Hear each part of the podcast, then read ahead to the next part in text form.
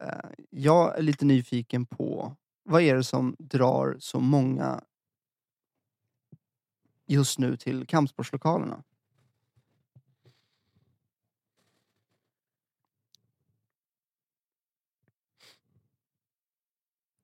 Det första jag tänker på är det vi pratade om förut med Elon Musk och Zuckerberg.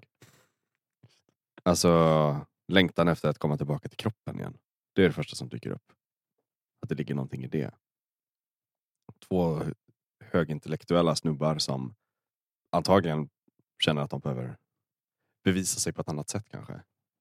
Men kan vi berätta lite mer om det där? För jag, jag har inte hängt med på vad som har hänt. Nej, så det är väl Elon Musk va? Som Mm. har utmanat Zuckerberg i en MMA Mm. i ringen, in i, i en MMA-fight. Jag är gemensam vän till dem. Jag bara eh, du drog upp det liksom på Twitter bara lite så här på måfå. Mm. Eh, varpå Elon svarade på det ganska omgående. Vilket senare ledde till att eh, Mark också svarade på det. Och sen har det typ... Jaha, det var en polare Ja, det var som det ut- som var roligt. Alltså, det var en, en gemensam podd. En kompis till dem som poddar, Lex. Är det Lex som har dragit tag, Ja. tag i det? Aha, wow. det är som så jävla kul. Och så har båda liksom bara dragits med i det. Bara, men vi kör då.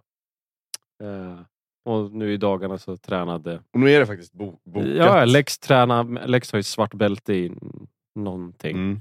Eh, och tränade Mark i det. Eh, och la upp det på Twitter. Okej. Det här är så fascinerande för det är verkligen, verkligen två väldigt högintellektuella. Alltså det är så mycket huvud så det bara skriker om det. Och Mm. så har de stora imperium själva som Mm. de har byggt upp eh, tillsammans med andra. Och det, det är någonting som saknas i allt det här. Och det är väl Undrar om, om det här är det de behöver. Liksom. De behöver få rejäla käftsmällar av varandra för att inse att eh, vad fan är kroppen i era skapelser. Mm. Liksom.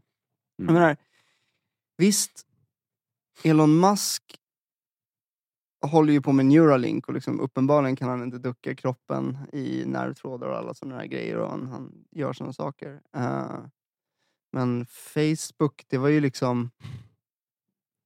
Nej, det, det, de här grejerna kommer ju inte hålla i längden. Det här är ju det här är barnsjukdomar skulle jag säga eh, i den digitala åldern. Och nu Fan, jag, jag gillar att de går ihop och ska slå skiten ur varandra. För jag hoppas att det kommer komma asmycket spännande insikter ur det. Att säga, oj då. Vad, gör man fel så får man blåmärken eller kanske till och med... Vad är det som är... Men, menar du att både... Eller är det Facebook du syftar på som är barnsligt omoget i internetåldern? Ja, alltså är- en mm. Facebook är ju liksom...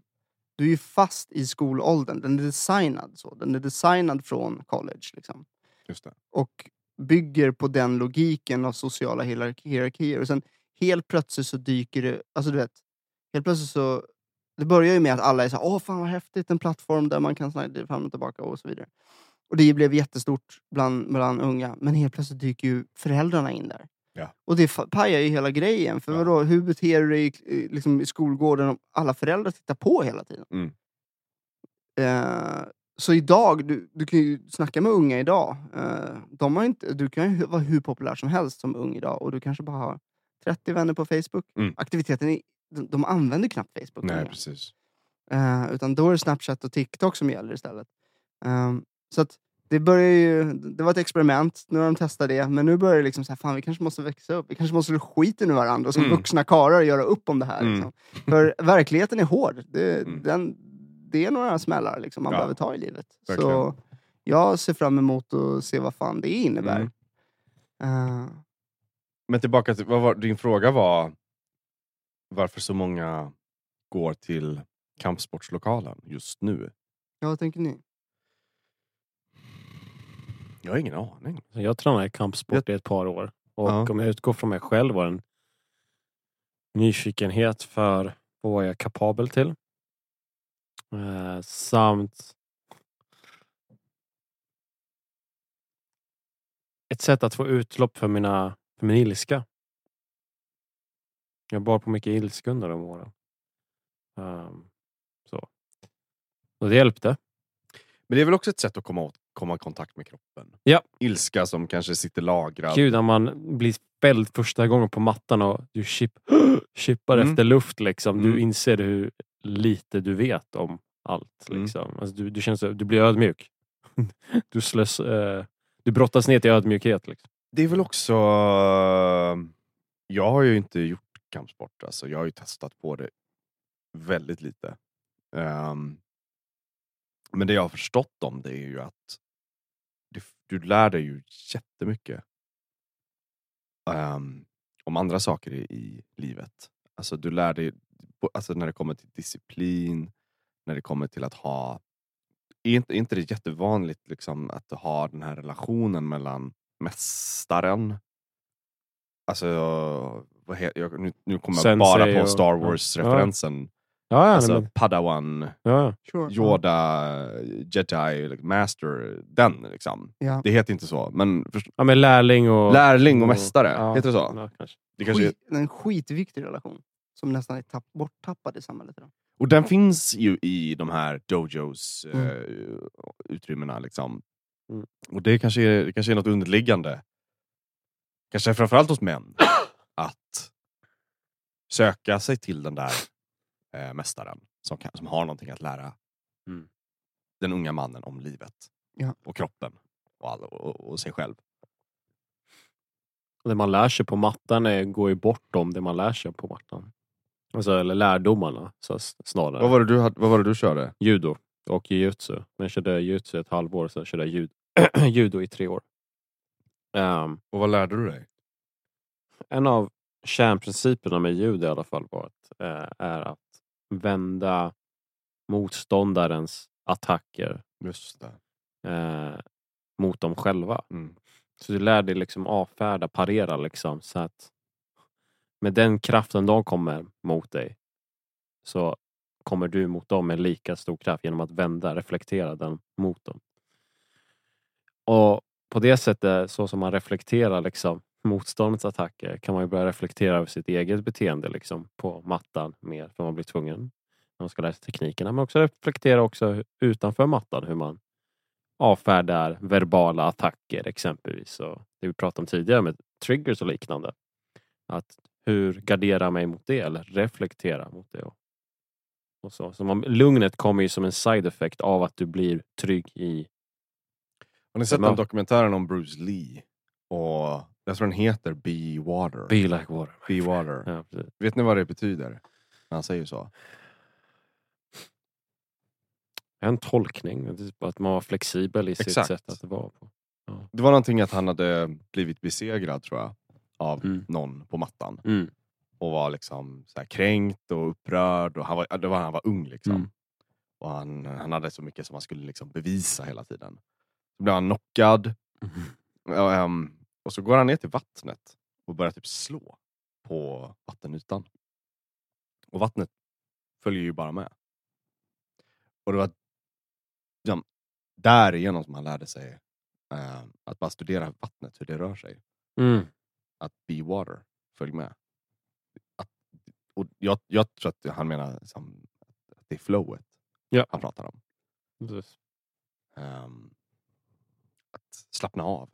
Här, Mm. Det är väl det du pratar om va? Ja, att liksom, när, du, när någon gör något, ett grepp på dig så ska du ju inte, Ja, ja. du ska inte låsa dig. Du, du, du ska, ska gå inte, med du ska inte vara rörelsen. spänd. Du ska inte vara spänd. Du ska liksom nästan på någon nivå absolut bli bra på att förutse vart han eller hon kommer röra sig. Men Mm. också sen precis vara lugn så pass att du blir flexibel. Mm. Att ta emot deras eh, liksom. Det är jättespännande för att det går ju så jävla mycket emot den här... Jag såg den här dokumentären om Arnold Schwarzenegger som, gick, som finns på Netflix just nu. Och den här machobilden av en jävla fyrkant egentligen till Ja. man. Som är så jävla stadig som en jävla sten. Det går ju rakt emot den här flexibiliteten som du pratar om. Att Ja, kunna vara liksom anpassningsbar och liksom smidig och Exakt. fortfarande stark. Det är ju en styrka i det men det är en annan typ av... Men vår definition av styrka har ju ändrats eh, senaste precis årtionden. Ehm, skulle jag säga. Eh, och sen får man ju också tänka på Vad menar du? Vad- Hur då? Ja men typ så här, precis det här fyrkantiga maskulina sättet att uttrycka sig på.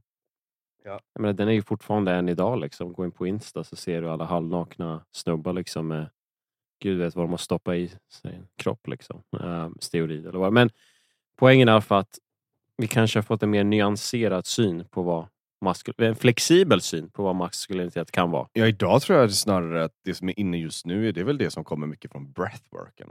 Där kan jag se Det många jag sett. medie, Mm. manliga medieprofiler som Wim Hof och liksom. Ja. det ju Ja, Iceman. men- eller- Ja, men att de är de är ju inte s- så här s- s- liksom bodybuilders på det sättet, att de Nej. pumpar upp sig. De är ganska mycket i kontakt med, med, med liksom, det finns en spirituell del av det, de är liksom genom andning och de fortfarande så här, tränar och är liksom, atletiska.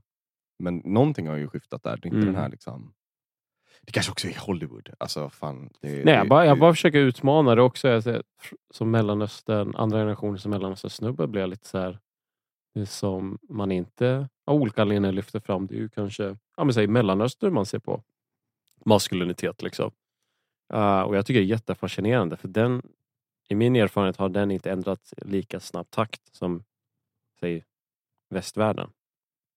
Uh, man är fortfarande kanske lite låst vid hur man ser på maskulinitet i vissa delar av världen. Det jag försöker säga.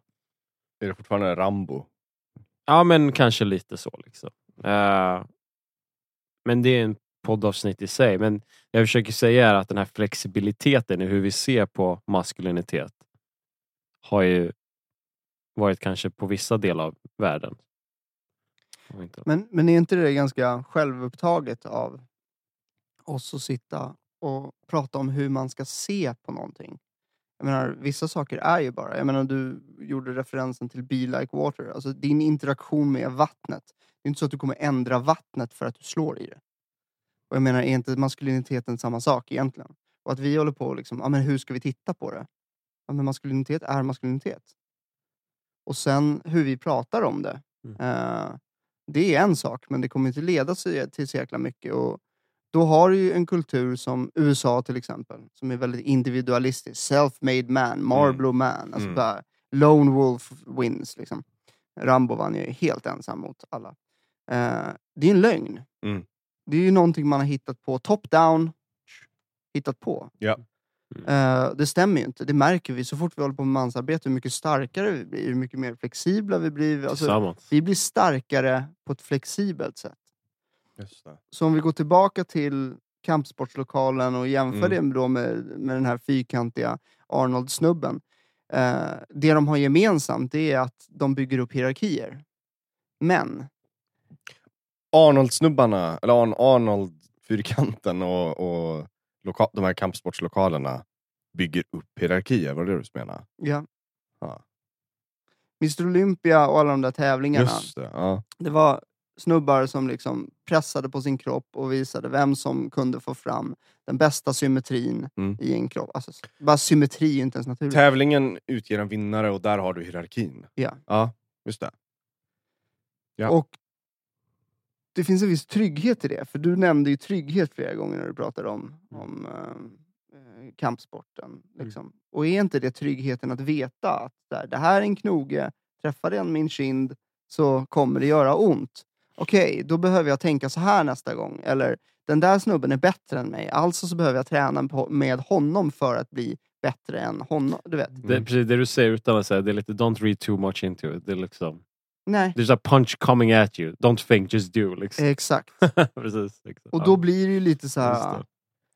Och jag tror att det här är ex- extremt relevant för oss män idag. För att på många sätt och vis så, så här, låtsas vi som att det inte finns någon hierarki.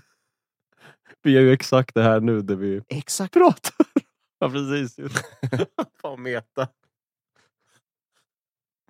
Det är ju så. Men, Just. Men två gånger när jag har kommit in här, och det, jag tycker det är jättefint, två gånger när jag har kommit in i den här poddstudion innan vi ska spela, så, eh, så har jag blivit utmanad i, liksom, de bara kommer fram till mig och bara, ah, men vad fan, eh, kom då. Så här.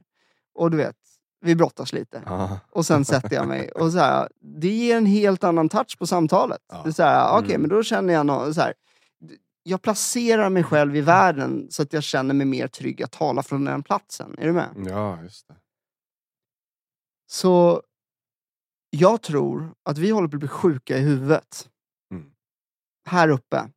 Av att vi går omkring och låtsas att det inte finns hierarkier. Och jag tror att grabbar och män behöver det för att veta vad jag ska bidra med. Ja, just det. För att någon kanske har eh, är bättre anpassad för liksom ledaregenskaper. Ja. Det är ju hierarkin. Och det är också arketypiskt, tror jag. Eller? Absolut, och kon- kontextuellt. Ja. Så jag kanske inte har ledaregenskaper, men om jag är den enda i rummet som kan det här, då är det fan mig jag som ska visa alla hur man gör det så att vi får ihop det. Just det. Just det, att hitta sin plats i hierarkin och i samhället utifrån ens är, ja, egenskaper och färdigheter.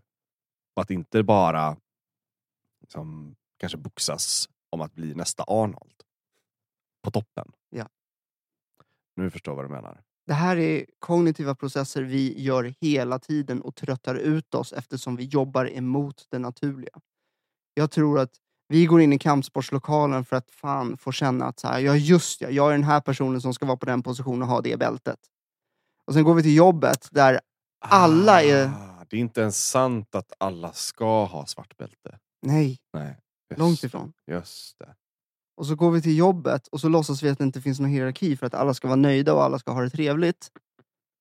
Och alla tror att alla jobb är en kreativ zon där man bara kan slänga med rollerna hur som helst. Eh, det är en lögn. Mm.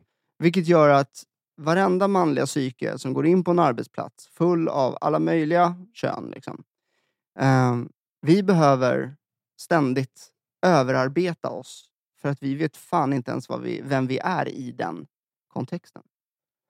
Uh, och jag tror att det här är en del i grunden till all jävla problematik vi har med diagnoser och skit i samhället idag. Så du menar att utifrån det hier- hier- hierarkiska så går det också att definiera vad maskulinitet är? För du sa någonting om det tidigare som jag blev nyfiken på. Du, behövs, du behöver inte ifrågasätta vad maskulinitet är. Maskulinitet är maskulinitet sa du. Ja. Har det med hierarki att göra? Absolut. Om du kommer hem med det största bytet till din stam, då är du högt upp i hierarkin. Mm. Ehm, om du är den starkare i, bland krigarna, då slår du resten, vilket man testar, Men- då är du högst upp i den hierarkin. Den äldre behöver däremot inte ens bevisa sig, för han har gjort det tusen Ja, just det. Precis. Men det är ju också där det blir den här snedvridna liksom, kampen mellan att bevisa sig som man. Det är, dags där, det är väl det som också kallas för macho. Men det man bevisar kanske är det här, jag vill bara slå ett slag, är det vi säger här mellan raderna är att man visar hur, jag vet inte vad svenska översättningen blir, men på engelska hur resourceful man är. Uh, resource, alltså... Resourceful liksom. Alltså hur bra är man? Säg det, jag gillar det exemplet med största bytet. Vad är Mm. dagens motsvarighet till det? Liksom? Lön. Men, men, så här, men, det här, men det här är ju liksom, om du säger så att den som har, kommer hem med det största bytet är högt upp i hierarkin, alltså, och det är kodat maskulint. Är du mindre maskulin då ifall du kanske inte är den bästa jägaren? Förstår du vad jag menar? Det, det, Ja, nej men det är så här. Är du jägare mm, på den, på den tiden, när Mm. vi var nomadstam, mm, Är du jägare på den tiden, det innebär att du idag är handelsman. Du går på handels, du jobbar och får en bra lön och du jobbar med trade. mm. Du tradar med andra stammar och så vidare. Och så vidare, och så vidare. Ja. Ehm, vilket innebär att liksom, ett kvitto på din, ja, din maskulinitet är en hög lön. Mm. Eller din status eh, bland den gruppen. Liksom. Din Mm. status i... Mm. Så... Men det är lätt att stirra sig blind på bara lönen. Men faktum är att det är ett påhittat eh, värde som vi har hittat på. Men det jag, det jag är ute efter är att du sa att du, att du behöver inte ifrågasätta vad maskulinitet är. Och det är den jag inte riktigt... Jag, jag undrar fortfarande, så här, hur vet du det utifrån det hierarkiska synsättet? Att den syns. Men är då, Hierarkin syns. men är då en snubbe som går på Handels mer manlig än eh, en- annan Södertörn. arketypisk eh, en, en, en, en poddare? Det beror på vilket rum ni kliver in i. Okej. Kliver, kliver till exempel en snubbe som är extremt duktig på handel och statistik in i poddrummet, då kommer du antagligen låta rätt mycket mer liksom, Just det. Flexibel i den miljön. Just det. Alltså vi måste, det här är ju grejen, det här är också skillnaden mellan destruktiv och, och, och eh, konstruktiv maskulinitet. Det vill säga, välkomnar du då in han i poddstudion studion, och är en schysst dude, även om du vet att han är mycket sämre än dig. Och kommer han välkomna in dig på liksom, eh, arbetsintervjun eh, och försöka hitta en plats till dig som är rimlig, Mm. eh, eller kommer han bara, oh my god, du är så jävla taskigt klädd, du kan Mm. inte ens klädkoderna på det här stället. Mm. Dude. Just det. Så det är ju anpassningsbart också efter var Ja. du är. Kontext, kontext, kontext. Kontext. Vi måste göra så. Vi måste välja den som är bäst på pilbåge när vi ska liksom slakta ett djur. Vi måste välja den som är... Det handlar om överlevnad. Ja. Det är ingenting man kan förhandla om. Nej. Man kan förhandla mellan tribes om, eh, om eh, priset på en vara. Det är förhandling. Mm. Men du kan inte förhandla om överlevnad och du kan definitivt inte förhandla om sexualitet. För det är också det är fortplantningen, det är vidareöverlevnad, alltså det är evolution. Liksom. Um, vad kommer det ifrån? Jag kan få en känsla av att det är många som ser ner på hierarki. Ja, det, är, det är väldigt lägligt att sitta och inte tro på hierarkier om man inte gör sig bra i hierarkin. ja, precis. ja, ja det, det, så är det ju. Ehm, Hur många fan- gånger har inte jag blivit bortdribblad av någon som är intellektuell och kan prata snabbt? Bara för att han vill dölja det faktum att, eh, att jag har ett överläge på honom. Det Mm. vill säga Just i det. kroppen. I den kontexten. Så det är väldigt kontextuellt, såklart. Men då kanske det alltid har varit så att det finns de som alltså som känner att de är låg, lågt ner i hierarkin misstolkar det för att vara mindre värda. Liksom. Förstår du? Alltså att de känner att de är så här, jag har ingenting att bidra med. Och då, då låtsas de om som att hierarkin inte ens finns. Mm. Att den inte är betydelsefull istället för att se, se sitt värde från där du är och göra det bästa av de förutsättningarna som du har Ja. i samhället. Ja. Men det är, någon, det är ju någonting, och det kommer väl också in på det här liksom hyperindividualistiska tänket som vi lever i. Att det blir som en jävla tävling allting hela tiden. Alltså är du inte på toppen så är du inte värd. Det där tycker jag är jätteintressant du nämnde precis nu. Ja. Att det känns som, nu tänker jag högt där, men att om man slår ihop det här fenomenet att jag vill vara unik, jag vill vara liksom du vet, avtryck i samhället och allt det där. Att det kanske, jag har ingen belägg för det, jag bara tänker nu, men att eh, är det kanske på något sätt kopplat till hur vi ser på, från den manliga sidan då, till vårt värde i hierarkin, liksom. vart vi befinner oss på hierarkin. Så enkelt sagt, om jag inte kan vara unik, inom citationstecken, alltså så, eh, då blir det otydligt för mig och för andra vart i hierarkin jag befinner mig. Liksom. Ja. Ibland kan vi också, för att koppla tillbaka till det vi pratade om tidigare, också kanske ge illusionen att vi är på en viss trappa i hierarkin. Men inombords har vi vår egen interna emotionella hierarki där vi känner oss riktigt kassa jämfört med andra. Liksom. Så de, jag tror man... Mm, jag gillar den analogin. Jag vill bara slå- ett slag, som med allt annat, man ska vara väldigt försiktig liksom. Använda de här begreppen liksom. Eh, och det som du sa rätt bra, det är alltid kontextuellt. Det är mycket beror på. Eh, Mm. men men det, det, jag tror de här modellerna hjälper oss navigera lite lättare här djungeln av begrepp och förvirring.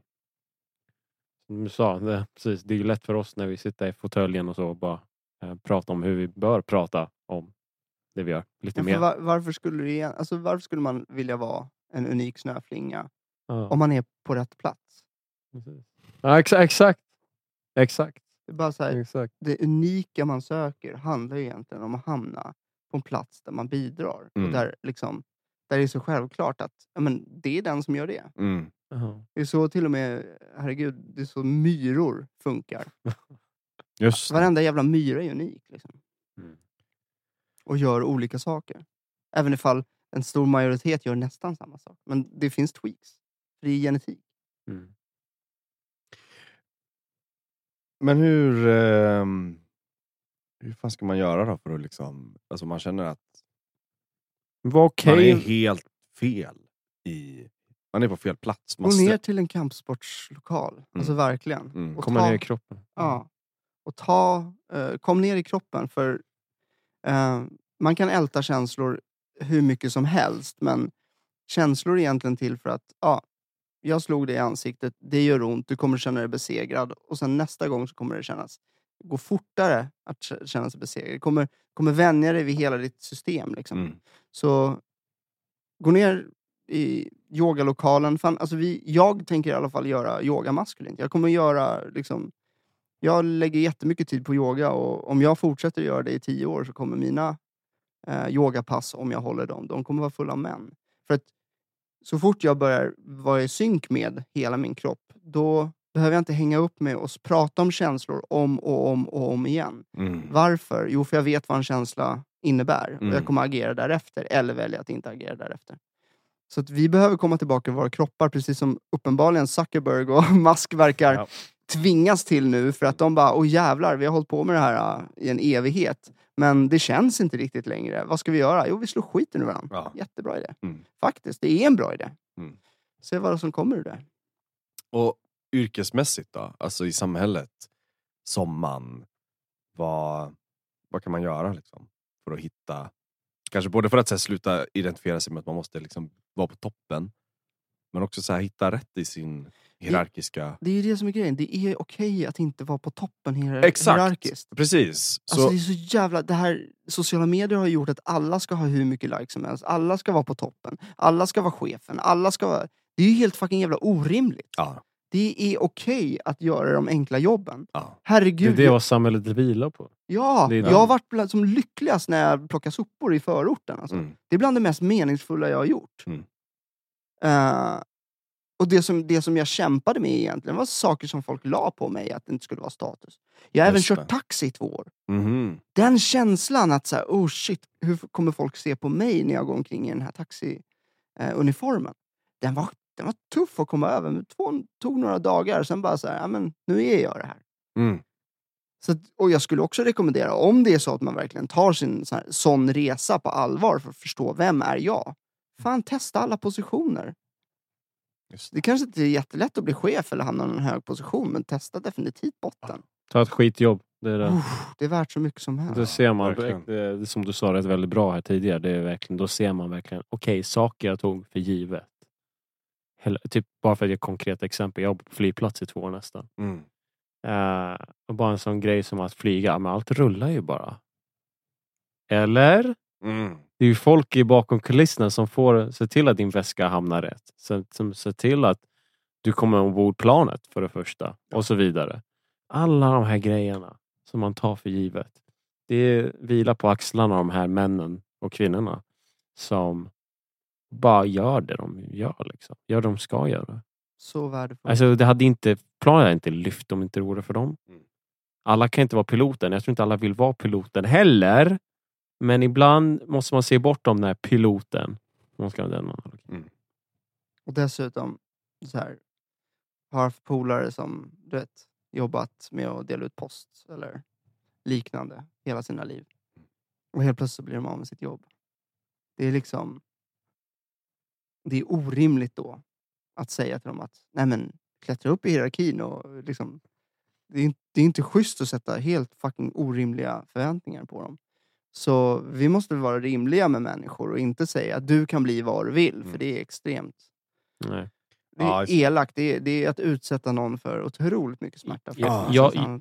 Med det sagt, kan inte det. jag tror, och det där var en riktigt bra e- ingång för att säga bara att kopplat till det vi pratade också om tidigare, att det här med barnet liksom, Mm. och lekfullheten. Ställ mer frågor kring det. För där, ironiskt nog, tror jag, är det där man blir sitt, inom citationstecken, unika jag. Mm. Det är när du är så besatt av någonting, det är då du blir bra på det. För du tänker inte ens på om du blir bra, du bara gör det. Mm. Du leker i det, du har flow liksom. Då blir du, flow, iro- ja. du blir ironiskt nog jävligt bra, förhoppningsvis. Och då bidrar du Mm. tillbaks. Så jag tror det handlar om att man ställer fel frågor nu för tiden. Hur klättrar jag upp? Hur gör det? Fuck det! Vad, vad, får dig, vad får tiden försvinna för dig? Bra. Och nu, vilken community eller vilket typ av yrke speglar det närmast den här flow approachen? Okej, kör på det. Boom, nu.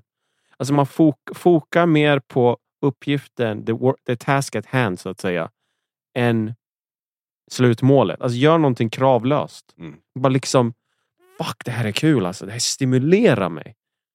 Då blir du ironiskt paradoxalt nog jävligt bra på det. Vilket gör att du, jag tänker högt, men då klättrar upp i hierarkin. Ja. Whatever hierarki det är just i det forumet. Så jag, tror man behöver ställa bättre frågor till sig själv. Oh ja. Och ett sätt är, jag tror verkligen det finns en order till det här. Alltså, verk- först kom in i kroppen så du har lyxen att ställa de här bättre frågorna. När du väl är i kroppen, yoga, med, gymmet, eh, kampsport, whatever it is. men Kom in i kroppen. Så, trötta ut dig själv mentalt. När du väl gjort det, då har du lyxen nu och förutsättningen att faktiskt ställa vad får tiden försvinna för mig? Gör det. Gör det. Och titta tillbaks på sin barndom som en jävla karta. Liksom. Hitta indikationer. Finns det liknande i dagsläget?